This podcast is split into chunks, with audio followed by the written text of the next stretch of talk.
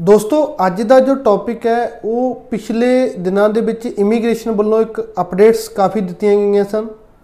ਸੋ ਜਦੋਂ ਤੋਂ ਅਪਡੇਟਸ ਆਈਆਂ, ਕਾਫੀ ਰੌਲਾ ਪੈ ਰਿਹਾ ਐਕਸਪ੍ਰੈਸ ਐਂਟਰੀ ਨੂੰ ਲੈ ਕੇ ਕਾਫੀ ਰੌਲਾ ਪੈ ਰਿਹਾ ਓਪਨ ਵਰਕ ਪਰਮਿਟ ਨੂੰ ਲੈ ਕੇ ਕਾਫੀ ਰੌਲਾ ਪੈ ਰਿਹਾ। ਕੀ ਉਹਨਾਂ ਦੇ ਪਿੱਛੇ ਦੀ ਸੱਚਾਈ ਹੈ? ਕਿਹੜੇ ਕਿਹੜੇ ਐਪਲੀਕੈਂਟ ਨੂੰ ਉਹਨਾਂ ਦਾ ਬੈਨੀਫਿਟ ਹੋਣਾ? ਕਿਸ ਤਰੀਕੇ ਨਾਲ ਉਹ ਕੰਮ ਕਰੇਗਾ? ਉਸ ਦੇ ਬਾਰੇ ਗੱਲ ਕਰਾਂਗੇ ਟਰਾਈ ਕਰੂੰਗਾ ਕਿ ਥੋੜਾ ਬਹੁਤ ਤੁਹਾਨੂੰ ਉਹਨਾਂ ਦੇ ਬਾਰੇ ਦੱਸ ਸਕਾਂ। ਆਪਣੇ ਇੱਥੇ ਗੱਲ ਕੀਤੀ ਜਾਵੇ ਤਾਂ ਕੋਈ ਵੀ ਅਪਡੇਟ ਜਦੋਂ ਆਉਂਦੀ ਹੈ, ਤਾਂ ਉਸ ਦਾ ਪਹਿਲਾਂ ਉਹਨੂੰ ਬਜਾਏ ਡਿਟੇਲ ਦੇ ਵਿੱਚ ਜਾਣ ਦੇ ਤਾਂ ਉੱਤੋਂ ਪੜ ਕੇ ਆਪਣੇ ਲੋਕ ਕਾਫੀ ਰੌਲਾ ਪਾਉਣ ਲੱਗ ਜਾਂਦੇ ਹਨ। ਹੁਣ ਸਾਰਿਆਂ ਨਾਲੋਂ ਪਹਿਲਾਂ ਐਕਸਪ੍ਰੈਸ ਐਂਟਰੀ ਦੀ ਗੱਲ ਕਰੀਏ। ਪਹਿਲੀ ਨਿਊਜ਼ ਹੈ ਵੀ ਐਕਸਪ੍ਰੈਸ ਐਂਟਰੀ ਦੇ ਡਰਾਅ ਜੋ ਜੁਲਾਈ 2022 ਤੋਂ ਸਟਾਰਟ ਹੋਣ ਜਾ ਰਹੇ ਹਨ। ਬਹੁਤ ਚੰਗੀ ਨਿਊਜ਼ ਹੈ ਕਾਫੀ ਐਪਲੀਕੈਂਟ ਪਿਛਲੇ ਕਾਫੀ ਸਮੇਂ ਤੋਂ ਐਕਸਪ੍ਰੈਸ ਐਂਟਰੀ ਦੇ ਅਗਰ ਆਪਾਂ ਦੇਖੀਏ ਡਰਾਅ ਬੰਦ ਸੀ। ਬਹੁਤ ਸਾਰੇ ਐਪਲੀਕੈਂਟ, ਕਿਸੇ ਦਾ ਆਇਲਸ ਐਕਸਪਾਇਰ ਹੋਊਗਾ, ਕਿਸੇ ਦੀ ਈਓਆਈ ਐਕਸਪਾਇਰ ਹੋ ਗਈ, ਤਾਂ ਕਾਫੀ ਟਾਈਮ ਤੋਂ ਵੇਟ ਕਰ ਰਹੇ ਸੀ। ਈਵਨ ਕਈ ਐਪਲੀਕੈਂਟ ਤਾਂ ਸਟੂਡੈਂਟ ਵੀਜ਼ੇ ਤੇ, ਉਹਨਾਂ ਨੂੰ ਇਨਸਟੈਂਟ ਵੀਜ਼ਾ ਲੱਗੇ ਤਾਂ ਸਟੂਡੈਂਟ ਵੀਜ਼ੇ ਤੇ ਚਲੇ ਗਏ। ਸੋ ਐਕਸਪ੍ਰੈਸ ਐਂਟਰੀ ਨੂੰ ਦੁਬਾਰਾ ਚਲਾਉਣ ਲੱਗੇ ਨੇ ਤਾਂ ਬਹੁਤ ਕਿਤਨਾ ਕਿਤੇ ਇੱਕ ਗੁੱਡ ਨਿਊਜ਼ ਹੈ। ਉਹਨਾਂ ਐਪਲੀਕੈਂਟ ਦੇ ਲਈ ਜੋ ਪੀਆਰ ਹੋ ਕੇ ਕੈਨੇਡਾ ਜਾਣਾ ਚਾਹੁੰਦੇ ਸਨ। ਬਟ ਹਾਲੇ ਇਹ ਇੱਕ ਨਿਊਜ਼ ਹੈ ਡਿਟੇਲ ਦੇ ਵਿੱਚ ਹਜੇ ਕੁਝ ਵੀ ਨਹੀਂ ਆਇਆ ਕਿ ਜੋ ਇਨਵੀਟੇਸ਼ਨ ਹੈ, ਉਹ ਕੈਨੇਡੀਅਨ ਐਕਸਪੀਰੀਅੰਸ ਕਲਾਸ ਨੂੰ ਜਾਂ ਫੈਡਰਲ ਸਕਿਲਡ ਵਰਕਰ ਨੂੰ ਦੋਵਾਂ ਨੂੰ ਇਕੱਠੇ ਦਿੱਤੇ ਜਾਣਗੇ। ਜੋ ਡਰਾਓ ਆ, ਜੋ ਜੋ ਅਪਡੇਟ ਉਹ ਕਹਿ ਰਹੇ ਨੇ, ਅਸੀਂ ਸਟਾਰਟ ਕਰਨ ਲੱਗੇ ਆ ਕਿ ਉਹ ਦੋਵਾਂ ਦੀ ਇਕੱਠੀ ਕਰਨ ਲੱਗੇ ਆ ਜਾਂ ਇਕੱਲੇ ਐਫਐਸਡਬਲਯੂਪੀ ਕਰਨ ਲੱਗੇ ਆ ਜਾਂ ਕੈਨੇਡੀਅਨ ਐਕਸਪੀਰੀਅੰਸ ਕਲਾਸ ਨੂੰ ਕਰਨ ਲੱਗੇ ਆ। ਹਜੇ ਇਸ ਦੇ ਵਿੱਚ ਕੁਝ ਵੀ ਡਿਟੇਲ ਦੇ ਵਿੱਚ ਨਹੀਂ ਦੱਸਿਆ ਗਿਆ। ਸੋ ਹਲੇ ਕੁਝ ਵੀ ਜ਼ਿਆਦਾ ਦੱਸਣਾ ਜਾਂ ਜ਼ਿਆਦਾ ਇਹਦੇ ਬਾਰੇ ਗੱਲ ਕਰਨੀ ਥੋੜਾ ਜਲਦੀ ਹੋਏਗੀ। ਕਿਉਂਕਿ ਜੇ ਆਪਾਂ ਗੱਲ ਕਰੀਏ, ਕਿਉਂਕਿ ਡਰਾਅ ਜੁਲਾਈ ਦੇ ਵਿੱਚ ਨਿਕਲ ਰਹੇ ਆ, ਜਿਹੜੇ ਸਟੂਡੈਂਟ ਜੋ ਨੈਕਸਟ ਈਅਰ ਦੇ ਕੋਟੇ ਦੇ ਵਿੱਚ ਆਉਣਗੇ ਜਾਂ ਜੋ ਐਪਲੀਕੈਂਟ ਹਨ ਉਹ ਨੈਕਸਟ ਈਅਰ ਦੇ ਕੋਟੇ ਦੇ ਵਿੱਚ ਆਉਣਗੇ। ਸੋ ਆਲਮੋਸਟ 75000 ਜੋ ਕੋਟਾ ਹੈ ਨੈਕਸਟ ਈਅਰ ਦਾ, ਤੇ 2 ਲੱਖ ਤੋਂ ਪਲੱਸ ਐਪਲੀਕੇਸ਼ਨ ਹਾਲੇ ਐਕਸਪ੍ਰੈਸ ਐਂਟਰੀ ਦੇ ਵਿੱਚ ਪ੍ਰੋਸੈਸ ਦੇ ਵਿੱਚ ਹੈ। 50000 ਦੇ ਕਰੀਬ ਐਪਲੀਕੇਸ਼ਨ ਜੋ ਐਫਐਸਡਬਲਯੂਪੀ ਦੇ ਵਿੱਚ ਪਈ ਹੈ ਕੈਨੇਡੀਅਨ ਐਕਸਪੀਰੀਅੰਸ ਕਲਾਸ ਦੇ ਵਿੱਚ ਵੀ ਕਰੀਬ 50000 ਦੇ ਕਰੀਬ ਐਪਲੀਕੇਸ਼ਨ ਪਈ ਹੈ। ਸੋ ਪੁਰਾਣੇ ਸਟੂਡੈਂਟ ਨੂੰ ਇਹਦਾ ਬੈਨੀਫਿਟ ਮਿਲੇਗਾ, ਜੋ ਪੁਰਾਣੇ ਐਪਲੀਕੈਂਟ ਆ, ਉਹਨਾਂ ਨੂੰ ਬੈਨੀਫਿਟ ਮਿਲੇਗਾ, ਜਾਂ ਜੋ ਨਵੇਂ ਅਪਲਾਈ ਕਰਨਗੇ, ਉਹਨਾਂ ਨੂੰ ਬੈਨੀਫਿਟ ਮਿਲੇਗਾ। ਹਜੇ ਡਿਟੇਲ ਦੇ ਵਿੱਚ ਆਉਣ ਵਾਲੇ ਦਿਨਾਂ ਦੇ ਵਿੱਚ ਨਿਊਜ਼ ਆਉਣਗੀਆਂ ਅਪਡੇਟ ਆਉਣਗੀਆਂ, ਆਪਾਂ ਨੂੰ ਫੇਰ ਪਤਾ ਲੱਗੇਗਾ।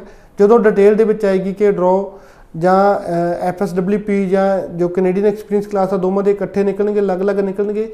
ਕਿਸ ਕੈਟਾਗਰੀ ਨੂੰ ਇਸ ਵਿੱਚ ਵੱਧ ਬੈਨੀਫਿਟ ਹੋਏਗਾ, ਉਸ ਤੋਂ ਬਾਅਦ ਹੀ ਪਤਾ ਚੱਲੇਗਾ। ਹੁਣ, ਅਗਰ ਆਪਾਂ ਮੰਨ ਕੇ ਚੱਲੀਏ ਸੀਆਰਐਸ ਦੀ ਗੱਲ ਕਰੀਏ, ਕਿੱਥੋਂ ਤੱਕ ਇਹ ਰੈਂਕ ਕਰੇਗਾ, ਉਸ ਦੇ ਵਿੱਚ ਵੀ ਡਿਪੈਂਡ ਕਰਦਾ ਹੈ। ਜੇ ਤਾਂ ਐਫਐਸਡਬਲਯੂਪੀ ਜਿਵੇਂ ਪਿਛਲੇ ਟਾਈਮ ਦੇ ਵਿੱਚ ਸੀ ਜੋ ਐਫਐਸਡਬਲਯੂਪੀ ਐਂਡ ਈਸੀ ਦੇ ਜਿਹੜੇ ਡਰਾਅ ਸੀ, ਉਹ ਇਕੱਠੇ ਨਿਕਲੇ ਸੀ। ਜੇ ਤਾਂ ਇਕੱਠੇ ਡਰਾਅ ਨਿਕਲਦੇ ਆ, ਤਾਂ ਹੋਪ ਹੈ ਵੀ ਜਿਹੜੇ ਡਰਾਅ ਆ, ਉਹ 450 500 ਤੱਕ ਜਾਣਗੇ। ਅਗਰ ਅਪਡੇਟ ਆਉਂਦੀ ਹੈ ਵੀ ਇਕੱਲੇ ਕੈਨੇਡੀਅਨ ਐਕਸਪੀਰੀਅੰਸ ਕਲਾਸ ਦੇ ਲਈ ਇਹ ਹੈ, ਤਾਂ ਡਰਾਅ ਨੀਚੇ ਵੀ ਜਾ ਸਕਦੇ ਆ 350 ਤੋਂ 400 ਤੱਕ ਵੀ ਜਾ ਸਕਦੇ ਆ। ਸੋ ਕਿਤੇ ਨਾ ਕਿਤੇ ਇੱਕ ਕਹਿ ਸਕਦੇ ਆ ਵੀ ਕੁਝ ਵੀ ਨਾ ਹੋਣ ਨਾਲੋਂ ਕੁਝ ਹੋਣਾ ਮੈਟਰ ਕਰਦਾ ਜੋ ਐਪਲੀਕੈਂਟ ਜਿਨ੍ਹਾਂ ਦਾ ਡ੍ਰੀਮ ਸੀ ਵੀ ਐਕਸਪ੍ਰੈਸ ਐਂਟਰੀ ਜਾਂ ਪੀਆਰ ਹੋ ਕੇ ਕੈਨੇਡਾ ਤੋਂ ਕੈਨੇਡਾ ਦੇ ਲਈ ਜਾਣਾ, ਉਹਨਾਂ ਦੇ ਲਈ ਕਿਤੇ ਨਾ ਕਿਤੇ ਇੱਕ ਚੰਗੀ ਨਿਊਜ਼ ਹੈ। ਜੁਲਾਈ ਤੋਂ ਇਹ ਪ੍ਰੋਸੈਸ ਸਟਾਰਟ ਹੋਣ ਜਾ ਰਿਹਾ। ਆਪਣੀ ਐਪਲੀਕੇਸ਼ਨ ਰੈਡੀ ਰੱਖੋ, ਆਪਣੇ ਡਾਕੂਮੈਂਟ ਰੈਡੀ ਰੱਖੋ। ਆਇਲਸ ਅਗਰ ਐਗਜ਼ਾਮ ਨਹੀਂ ਦਿੱਤਾ, ਦੇ ਕੇ ਰੱਖੋ। ਤਾਂ ਜੋ ਆਪਣੀ ਯੂਆਈ ਫਿਲ ਕਰੋ। ਅੱਗੇ ਜੋ ਅਪਡੇਟ ਆਏਗੀ ਜਾਂ ਜੋ ਵੀ ਡਿਸੀਜਨ ਆਉਣਗੇ, ਤਾਂ ਤੁਸੀਂ ਉਹਨਾਂ ਦੇ ਵਿੱਚ ਇਨਕਲੂਡ ਹੋ। ਸੋ ਦੁਬਾਰਾ ਫਿਰ ਉਹੀ ਹੈ ਵੀ ਆਪਣੀ ਐਪਲੀਕੇਸ਼ਨ ਤੁਸੀਂ ਆਪਣੀ ਰੈਡੀ ਰੱਖੋ ਤਾਂ ਜੋ ਜੋ ਵੀ ਬੈਨੀਫਿਟ ਮਿਲਣਾ ਤੁਹਾਨੂੰ ਅੱਗੇ ਆ ਕੇ ਉਹ ਮਿਲ ਸਕੇ।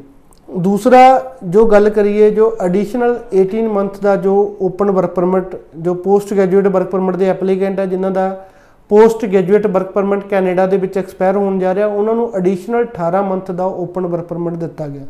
ਇਹ ਕਿਤੇ ਨਾ ਕਿਤੇ ਬਹੁਤ ਚੰਗੀ ਨਿਊਜ਼ ਆ, ਇਹਦਾ ਬੈਨੀਫਿਟ ਬਹੁਤ ਸਾਰੇ ਐਪਲੀਕੈਂਟ ਨੂੰ ਮਿਲਣ ਵਾਲਾ। ਹੁਣ ਗੱਲ ਕਰੀਏ, ਕਿਉਂਕਿ ਪੈਂਡੇਮਿਕ ਦਾ ਟਾਈਮ ਸੀ ਡਰਾਅ ਲੇਟ ਹੋ ਗਏ ਜਾਂ ਕੁਝ ਵੀ ਹੋ ਗਿਆ, ਬਹੁਤ ਸਾਰੇ ਈਵਨ ਸਾਨੂੰ ਇੰਡੀਆ ਦੇ ਵਿੱਚ ਵੀ ਇੱਥੇ ਉਹਨਾਂ ਦੇ ਰਿਲੇਟਿਵ ਆਉਂਦੇ ਆ ਕਾਲਸ ਆਉਂਦੀਆਂ ਹਨ ਮੈਸੇਜ ਆਉਂਦੇ ਹਨ, ਵੀ ਜੋ ਟਾਈਮਲੀ ਆਪਣੀ ਪੀਆਰ ਦੀ ਐਪਲੀਕੇਸ਼ਨ ਨਹੀਂ ਕਰ ਸਕੇ। ਹੁਣ 2022 ਦੇ ਵਿੱਚ ਅੱਗੇ ਜੋ ਪੋਸਟ ਗ੍ਰੈਜੂਏਟ ਵਰਕ ਪਰਮਿਟ ਹੈ ਉਹ ਐਕਸਪਾਇਰ ਹੋਣ ਜਾ ਰਿਹਾ। ਸੋ ਜਿੰਨਾ ਐਪਲੀਕੈਂਟ ਦਾ ਪੋਸਟ ਗ੍ਰੈਜੂਏਟ ਵਰਕ ਪਰਮਿਟ ਜਨਵਰੀ ਤੋਂ ਲੈ ਕੇ ਦਸੰਬਰ 2022 ਦੇ ਵਿੱਚ ਐਕਸਪਾਇਰ ਹੋਣ ਵਾਲਾ, ਉਹਨਾਂ ਦੇ ਲਈ ਇਹ ਬਹੁਤ ਚੰਗੀ ਨਿਊਜ਼ ਹੈ ਕਿਉਂਕਿ ਉਹਨਾਂ ਨੂੰ 18 ਮੰਥ ਦਾ ਅਲੱਗ ਤੋਂ ਓਪਨ ਵਰਕ ਪਰਮਿਟ ਮਿਲੇਗਾ। ਸੋ ਆਪਸ਼ਨ ਕੀ ਬਚਦੀ ਸੀ? ਆਪਾਂ ਪੀਆਰ ਦੀ ਐਪਲੀਕੇਸ਼ਨ ਨਹੀਂ ਟਾਈਮ ਰਹਿੰਦੇ ਨਹੀਂ ਲਾ ਸਕੇ, ਹੁਣ ਟਾਈਮ ਘੱਟ ਰਹਿ ਗਿਆ ਆਪਸ਼ਨ ਬਚਦੀ ਸੀ ਕੁਛ ਨਾ ਕੁਛ ਬਾਈ ਕਰਨਾ। ਕੋਈ ਐਲਐਮਆਈ ਨੂੰ ਪੈਸੇ ਦਿੰਦਾ, ਕੋਈ EMPLOYER ਨੂੰ ਪੈਸੇ ਦਿੰਦਾ। ਸੋ ਉਹਨਾਂ ਐਪਲੀਕੈਂਟ ਦੇ ਲਈ ਕਿਤੇ ਨਾ ਕਿਤੇ ਉਹ ਬਹੁਤ ਵਧੀਆ ਨਿਊਜ਼ ਹੈ। ਉਹਨਾਂ ਨੂੰ ਹੁਣ ਕਿਸੇ ਬੰਦੇ ਨੂੰ ਕੋਈ ਬਾਈ ਕਰਨ ਦੀ ਕਿਸੇ ਨੂੰ ਕੋਈ ਪੈਸੇ ਦੇਣ ਦੀ ਲੋੜ ਨਹੀਂ। 18 ਮੰਥ ਦਾ ਅਲੱਗ ਤੋਂ ਉਹਨਾਂ ਨੂੰ ਸਮਾਂ ਮਿਲ ਗਿਆ। ਸੋ ਟਾਈਮਲੀ ਆਪਣੇ ਜੋ 18 ਮੰਥ ਦਾ ਅੱਗੇ ਟਾਈਮ ਹੈ ਇਹਦੇ ਵਿੱਚ ਵਿੱਚ ਆਪਣੀ ਐਪਲੀਕੇਸ਼ਨ ਦਾ ਪੀਆਰ ਦੀ ਐਪਲੀਕੇਸ਼ਨ ਦਾ ਉਹ ਕੁਛ ਨਾ ਕੁਛ ਕਰ ਸਕਣ।